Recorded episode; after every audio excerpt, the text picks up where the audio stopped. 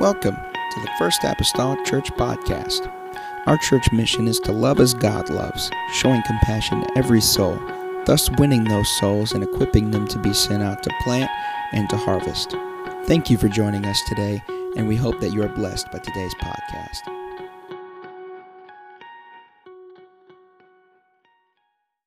the Lord. I'm going to the book of Genesis, chapter 49, and verse 28.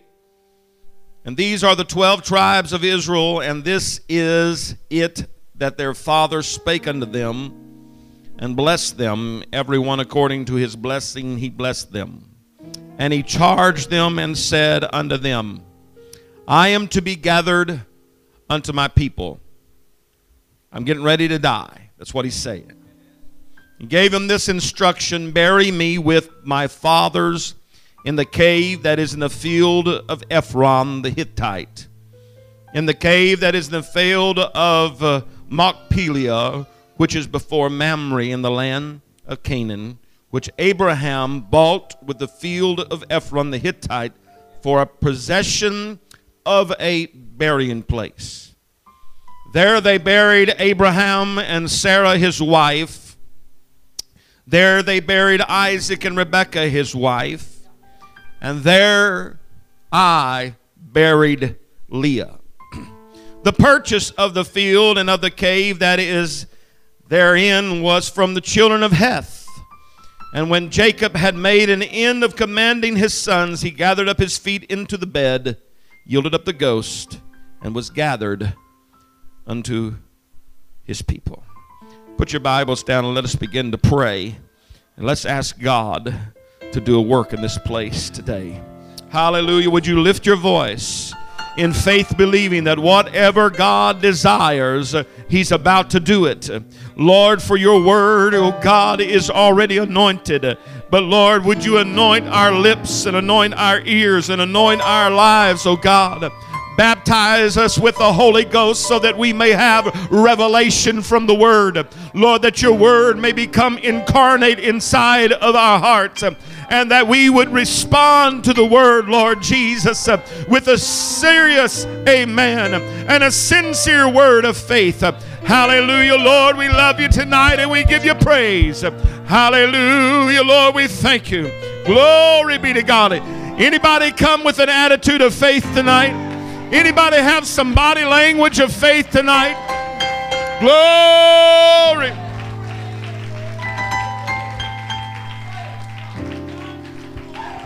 Praise God.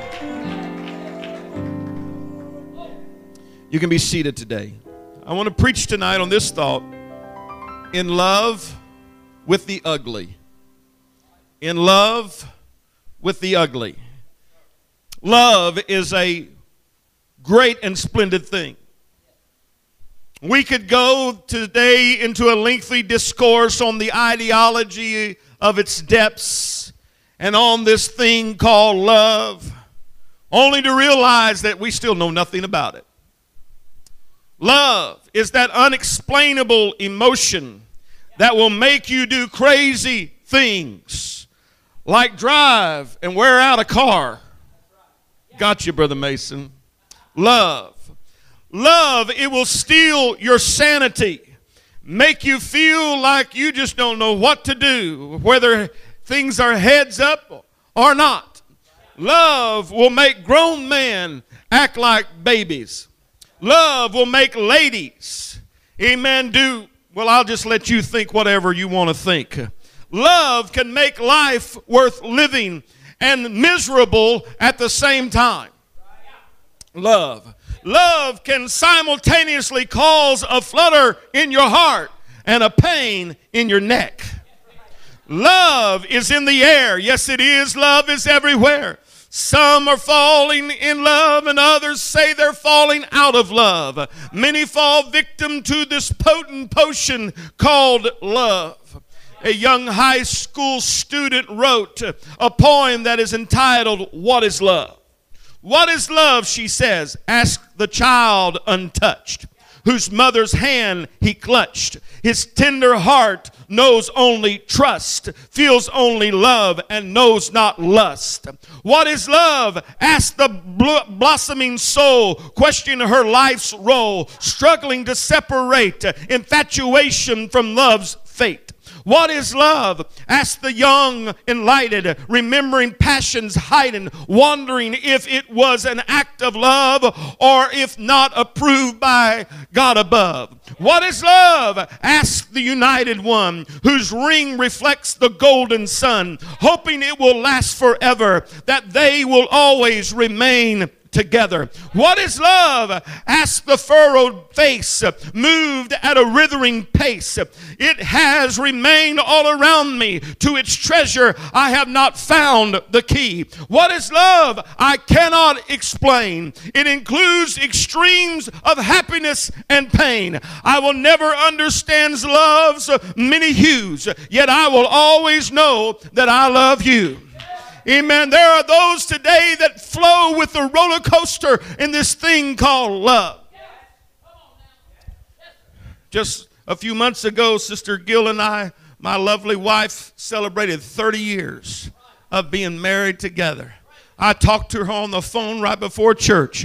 Amen. And my heart still flutters when I think about this beautiful lady. I love her. I remember the first time I laid eyes on her. She walked into church in a beautiful red dress, and something said, She's the one. Amen. I, I, I love this thing called love, but it causes you to do crazy things. It'll cause you to act in an unusual way. But one man said, When love is not madness, it is not love. Love causes people to be crazy. Love causes people to do things that they said they would never do. Love will make you reach when you don't want to reach. Love is a spark, it is a fire, it is a passion. Amen. If I may quote somebody I don't care for, but may I say, all you need is love, love, love. In the story before us, we find a man by the name of Jacob who was a man of passion. He was a man of, of love. He was a man that, that had some feelings and some emotion. Jacob leaves his home and he's running from the destruction of his destiny and his brother. And he goes to family members and he begins to look for love.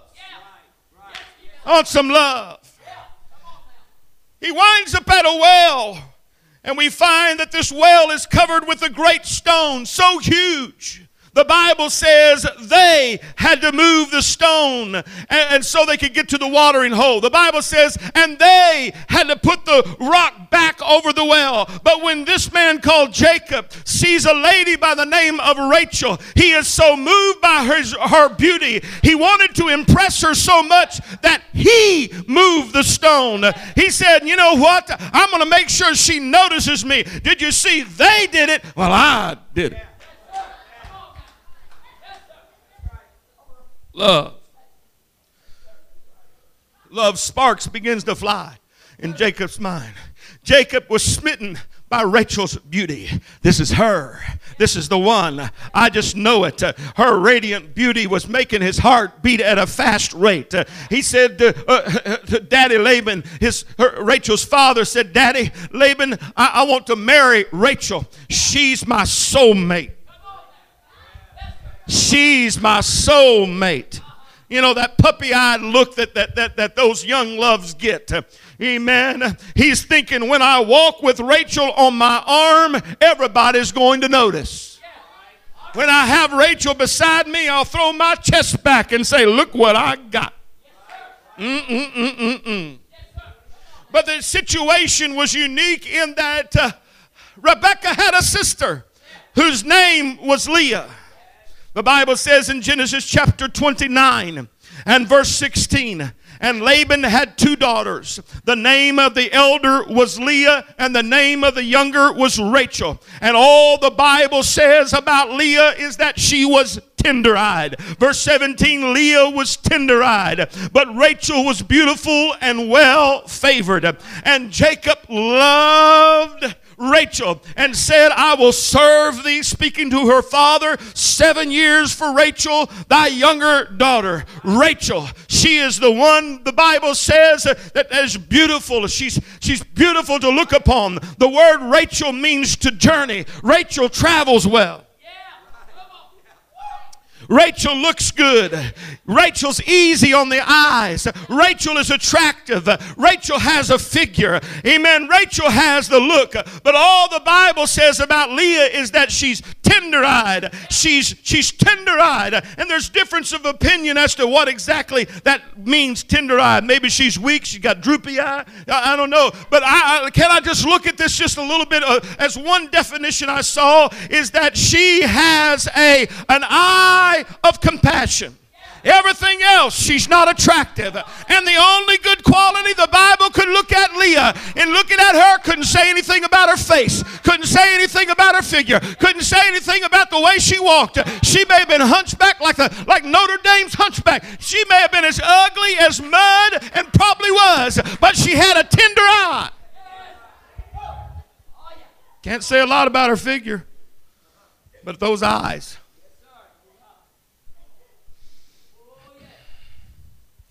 Jacob had eyes for Rachel. Leah has tender eyes. Leah actually means to tire or disgusted. When mama had Leah born, she said, I'm disgusted. Rachel was dazzling, Leah was disgusting. Rachel was pretty, Leah was plain. Rachel was radiant, and Leah was rough. Rachel was beautiful and Leah had tender eyes. Rachel had good looks and Leah, she just got soft eyes. Rachel looked good, but Leah had gentle eyes. Rachel looked like a model, but all you could say about Leah is that she had tender eyes. Rachel made people's heads turn, but Leah had compassionate eyes. Rachel had perfect hair, perfect lips, perfect figure, perfect eyebrows. She was a beauty to behold, but Leah only had tender eyes. So Jacob worked seven years to get married. I think that ought to be a prerequisite for marriage. I think you ought to work seven years before you ever get married. Dear goodness, if a plumber has to go and before he can ever get his license has got to be under the leadership and the tutelage of a master plumber for five to seven years, depending upon where you are. But you can go down, I didn't, is not my notes, but you can go down to the courthouse and pop, get you a marriage license and think that's going to solve your problem, buddy. I'm telling you, if you really like it, you ought to be able to work for it. So, Jacob worked seven years to get his beauty bride. And so the day goes, and, and she's covered with veils and comes in, and they're, they're going through the ceremony. And buddy, he is so pumped. Woo! Only to wake up in the morning and see that his father in law did a switcheroo on him. And he wakes up not with the beauty of Rachel, but he wakes up with tender eyes Kind of like that old story about a man who, who married a woman and all she could do, he loved the way she can sing. She was as ugly as mud, but she can sing. And when he got up the first morning, amen, after they got married, he got up with her and he said, Sing, baby, sing.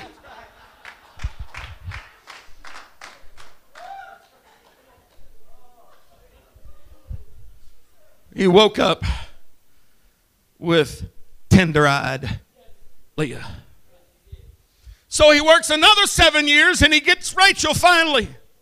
And as the story goes on, Jacob leaves this place to go back to the promised land with his family, and he leaves with Rachel and Leah. And for the next 10 chapters in the book of Genesis, it covers uh, uh, decades of time.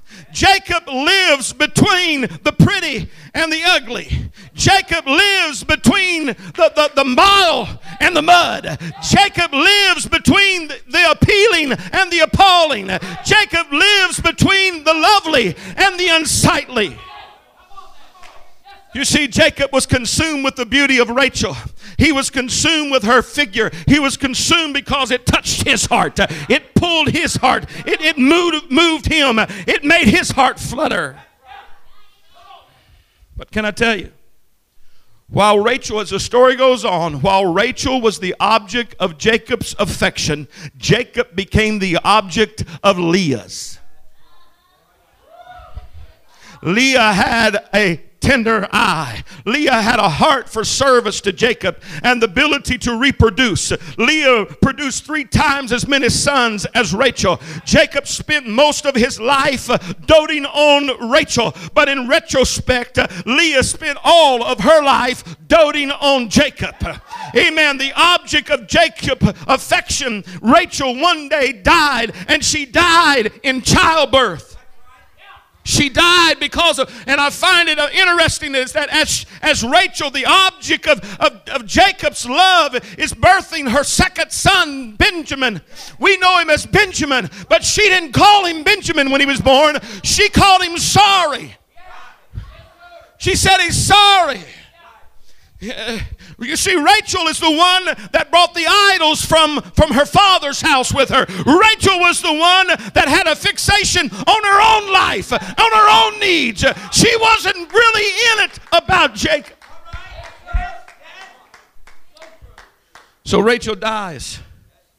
The Bible says in Genesis chapter 35 and verse 19, 35 and 19, and Rachel died and was buried in the way to Ephrath, which is in Bethlehem. What appealed to Jacob's emotion wasn't there anymore. What energized his flesh was now gone. What stroked his ego no longer stood beside him. All his heart had seemingly wanted had now vanished. The dream love was now dead. Amen. When he had buried all that his flesh wanted, when he had buried Rachel, he had Leah standing there. Leah was patiently waiting with tender, loving eyes to care and to comfort Jacob, the one she loved. Leah is there to hold his hand and give him strength and support, though he did not seemingly love her. Leah helps him get through the rough times and strokes his hair at night as she is weeping. Leah, she may not look like much, she may not have the beautiful figure, she may not have the pristine face, but what she's got is some tender eyes. Somewhere in the process of time, Jacob's feelings for Leah changes. After some trials, after some problems, after some hardships, that beautiful thing that once consumed his immature passion has now shifted to the deepest type of love as he gazes into a tender eyed lady called Leah. And through the process of time, Leah then dies. But notice, she is not buried with Rachel in Ephrath. She is not buried on the wayside. She's not buried in sec- some secondhand borrowed tomb. But he takes her to where her, his daddy is buried, and where his mommy is buried, and where his granddaddy is buried, and where his grandmother is buried. And he takes her to Machpelah before Mamre. He takes her to a place, when you look at Machpelah, it means to fold together. When you look at Mamre, it means passion. He takes her to his place of a complete passion, of a folded passion. He takes her, and by burying her in Mamre, Machpelah, I want to tell you what what he's saying. He's saying, Bury me with the ugly one. I want you to know that I love the ugly one. It's the ugly one that I have fallen head and heels for. It's the ugly one that I have decided yes, yes. to bury with my parents and grandparents. And when it come time for Jacob to say, I'm about to die. When it come time for Jacob uh, to, to just kick the bucket, when it came time for him to say Saranara, he said like this, I am going to be gathered unto my people, but here's what you're supposed to do. You're going to take me to the cave in the field of Machpelah in Mamre, and you're going to take me where Abraham is buried, and you're going to take me where Sarah is buried, and you're going to take me where Daddy Isaac is buried, and you're going to take me where, where my mommy is buried, and you're going to put me right next to Leah. You're going to lay my body right next to my love. You're gonna, he did not bury himself with Rachel. He buried himself with Leah. You see, I have found what really matters It's not what looks good to me. It's not what tickles my flesh. It's not what this heart pitter patters for that I think I have fallen in love with. It's not the beauty of this world. It's not the finer things of this world that makes, if I can put it on my arm, if I can drive it, if I can have it, if I can live in it, if I can be this, if I can love the beauty of the, you know what? It's not that. But I have found that what I need is a tender eyed Savior. What I need is a tender eyed gospel. What I need is that something on the outside doesn't look very pretty. It doesn't look like a model. It doesn't look like a church uh, that everybody wants to go to. It's not gorgeous. Uh, amen. It's unexplainable. Uh, it's pitiful. But I'm telling you, I have fallen in love with the ugly. I have fallen in love with the unexplainable. I've fallen in love, amen, with the holy.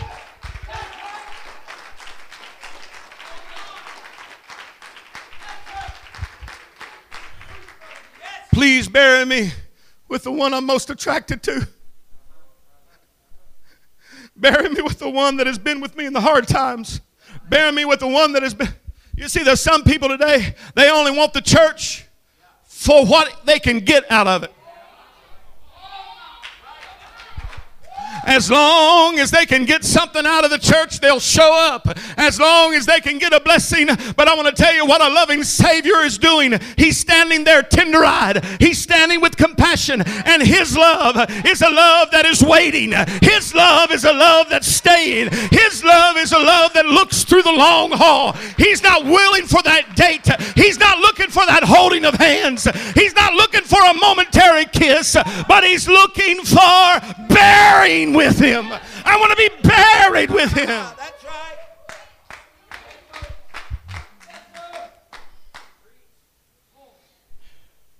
What are you in love with today? What are you in love with today? What gets your heart? Mm. Oh, the pastoral ministry starts rising up within me, within me, and I want to meddle. I want to meddle. I watch some people go after Rachel call a ball game. And they can't show up to church because they got to go date Rachel because it tickles their flesh. I've seen people give up their prayer time for golf, much less giving it up for drugs and alcohol. I love to be in the house of the Lord, but I got a Rachel I'm dating. I'd love to be able to come and be a part. I'd love to be a part of your ministry, Pastor. I'd love to serve. I'd love to be an usher. I'd love to be a greeter. But, but I got a Rachel that I'm dating right now. It's another love. But you just wait until your Rachel dies. You just wait until that partner runs off and leave you. You just wait until the drugs leave you high and dry. You just wait until your hands are broken and you can't play golf and you can't shoot a gun and you can't go here and you can't play a ball. Then what are you left with? You left with a tender-eyed Savior that is standing, waiting, longing, loving, mercy, mercy, mercy. He's got mercy eyes. He's got eyes of compassion that said, I've been here all the time time. I've been here all the time.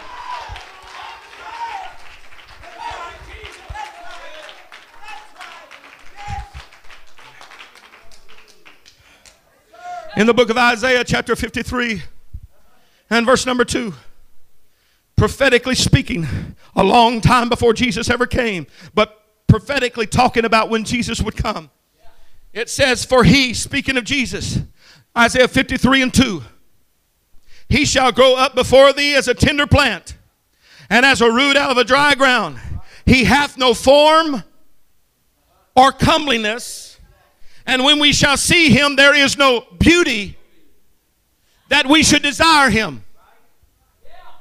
He is despised and rejected of men, a man of sorrows and acquainted with grief and we hid, as it were, our faces from him. He's so ugly. He's so hideous. I got to turn my face from him. That doesn't look attractive to me. This going to church business, this living for God, this selling out doesn't look attractive to me. He's not very pretty.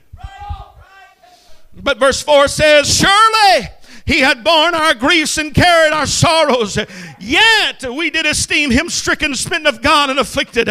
But he was wounded for our transgression, he was bruised for our iniquities, and the chastisement of our peace was upon him. And with his stripes we are healed. I'm here to tell you today what Jesus did for you and what he did for me on Calvary was not a beautiful scene. Our flesh craves the appealing. Our flesh craves the beautiful. Our flesh craves the sensitive and the satisfying. Oh, but just one glance at the gospel and you will see it is not attractive. Across the blood, not attractive.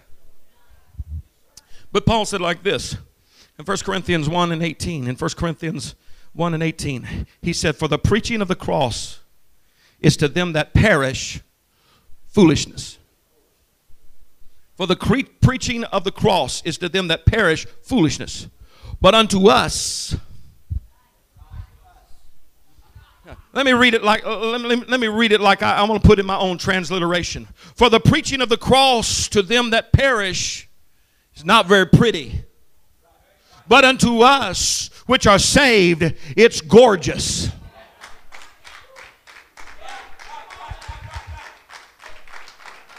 I want to take you today to Golgotha. I want to take you today to the cross where Jesus Christ gave his life for your sin and for my sin. Can I share with you a medical doctor that provided a physical description of what took place on the cross?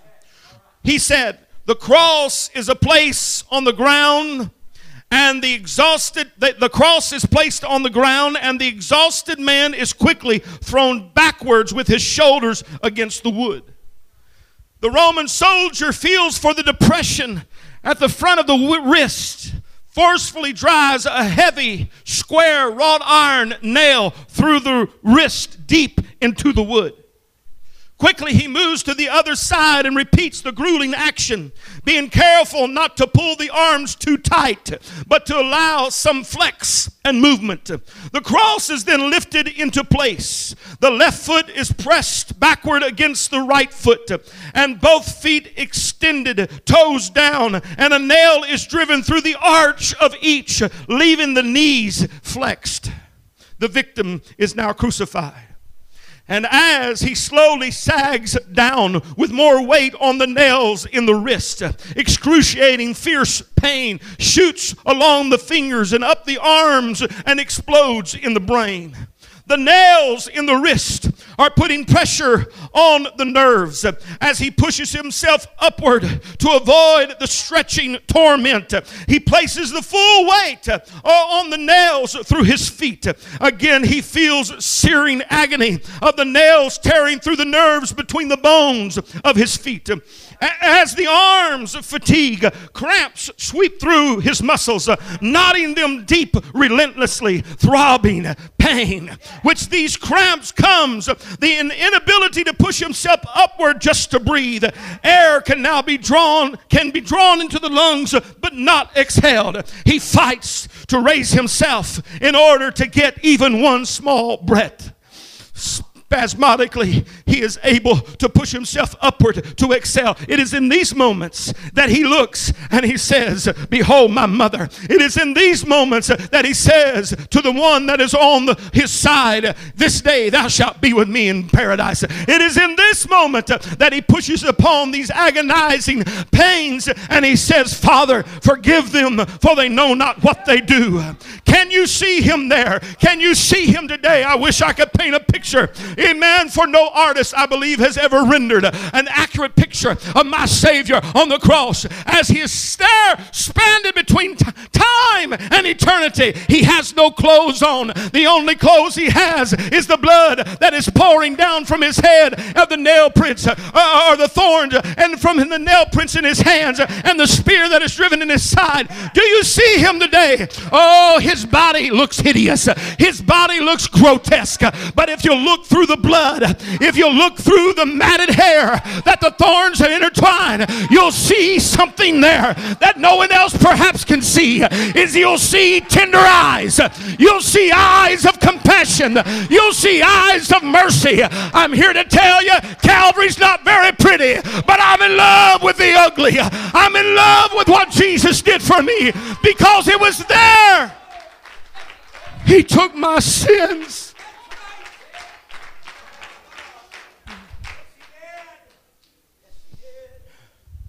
I was in love with what was supposed to be beautiful.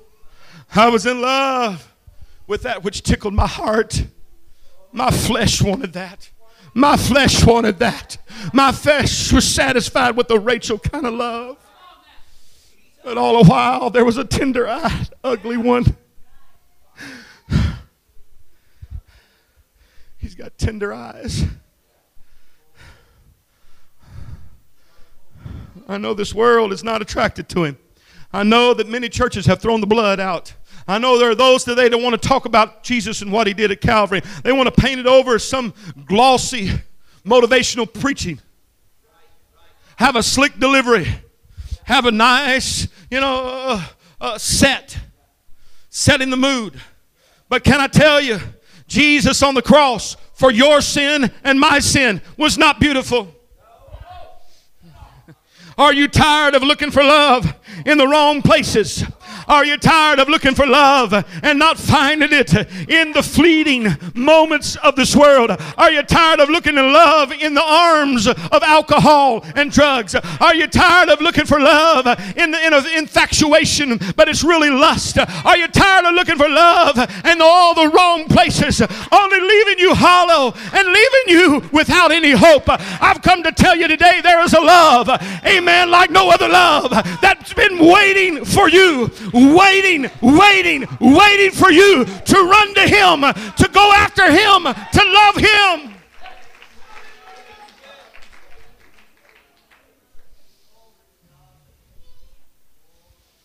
Tender eyed. I'm in love with the ugly. I'm in love with the ugly. Because, as I found out, it's really beautiful. If I could take you to the Old Testament, and I'm going to drop you into the wilderness and show you the tabernacle. Somebody's got it in their office back over there. There's an office of a t- picture of the tabernacle. If I show you in, and you you could not see into the tabernacle because there's a fence. Stands about yay high. You can't jump over and see it. The only thing you can see is smoke rising. The only thing you can see is the top of the tabernacle tent, and the covering is badger skin. Badger skin, they tell me, is brutally ugly. It's gnarly looking. Uh, it's not very attractive. Uh, but oh, if you could ever get into the door and you can walk inside, you begin to see where the beauty is. The beauty is when you really get to living for God. The beauty is when you decide, I'm selling out for Leah and I'm going to make sure that I'm buried with Leah. I'm buried with my tender eyed lover.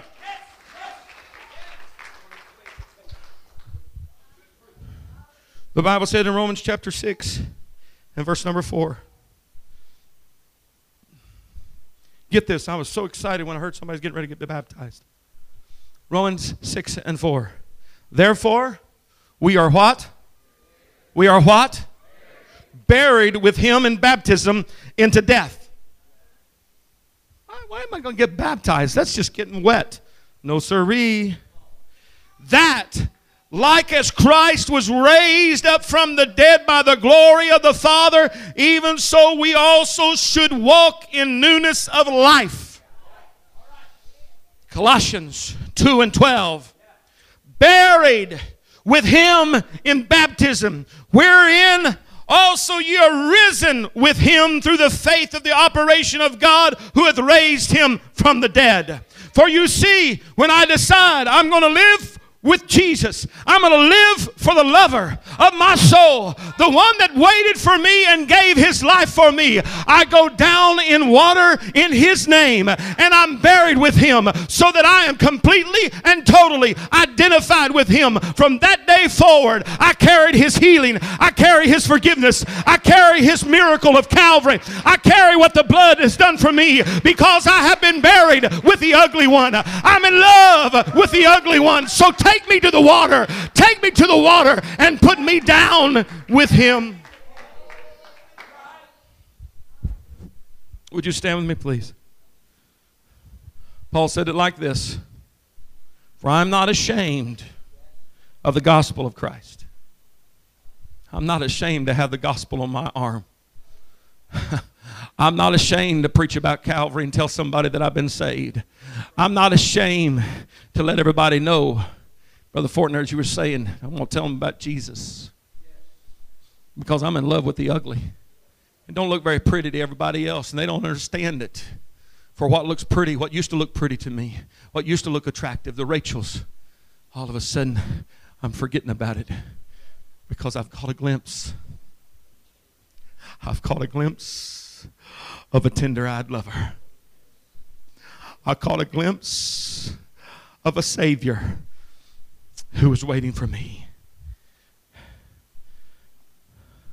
You see, someone repenting in the altar, somebody praying in the altar, from an outsider looks pretty silly. Sunday night, we had a man came to our altar and stood and wept for about an hour to an hour and a half as tears poured down his face, snot dripped off the ends of his nose. He was shaking and heaving. That's not very attractive if you're looking for Rachel. It's not very pretty if you're looking for something that's going to entertain the flesh. But what I saw was the effects of a loving, tender eyed Savior that will pull on his heart. For you see, that's what God wants to see. He wants to see you repenting and crying out to Him and running to Him and say, Oh God, forgive me. I love you. For the Bible declares uh, uh, that young man that was in our church repenting Sunday night, if we could have rolled back the glory and could have seen into the heavens, we would see what the Bible declares is that all of heaven rejoices over one sinner that repents. All of heaven says that's beautiful. For if you could see Calvary from God's point of view, if you could see Calvary from heaven's point of view, he did not see the blood, he did not see the gore, but he saw the victory. He saw the deliverance. He saw your forgiveness. He saw what you can have if you're just willing to, connect with a love like never before. I want to make an altar call tonight. And I want to put it like this What are you in love with? What gets your passion? Can you quote the sports scores, but you don't have a Bible verse that's your favorite and you can't even quote that? You, you're holding hands with Rachel. But Leah's there to help you. How many times have we walked away, kissed the Lord on Sunday in worship, said, I love you only to go out Monday and live totally opposite of His will. This isn't about courting God. This isn't about having some kind of fling. This is a sellout.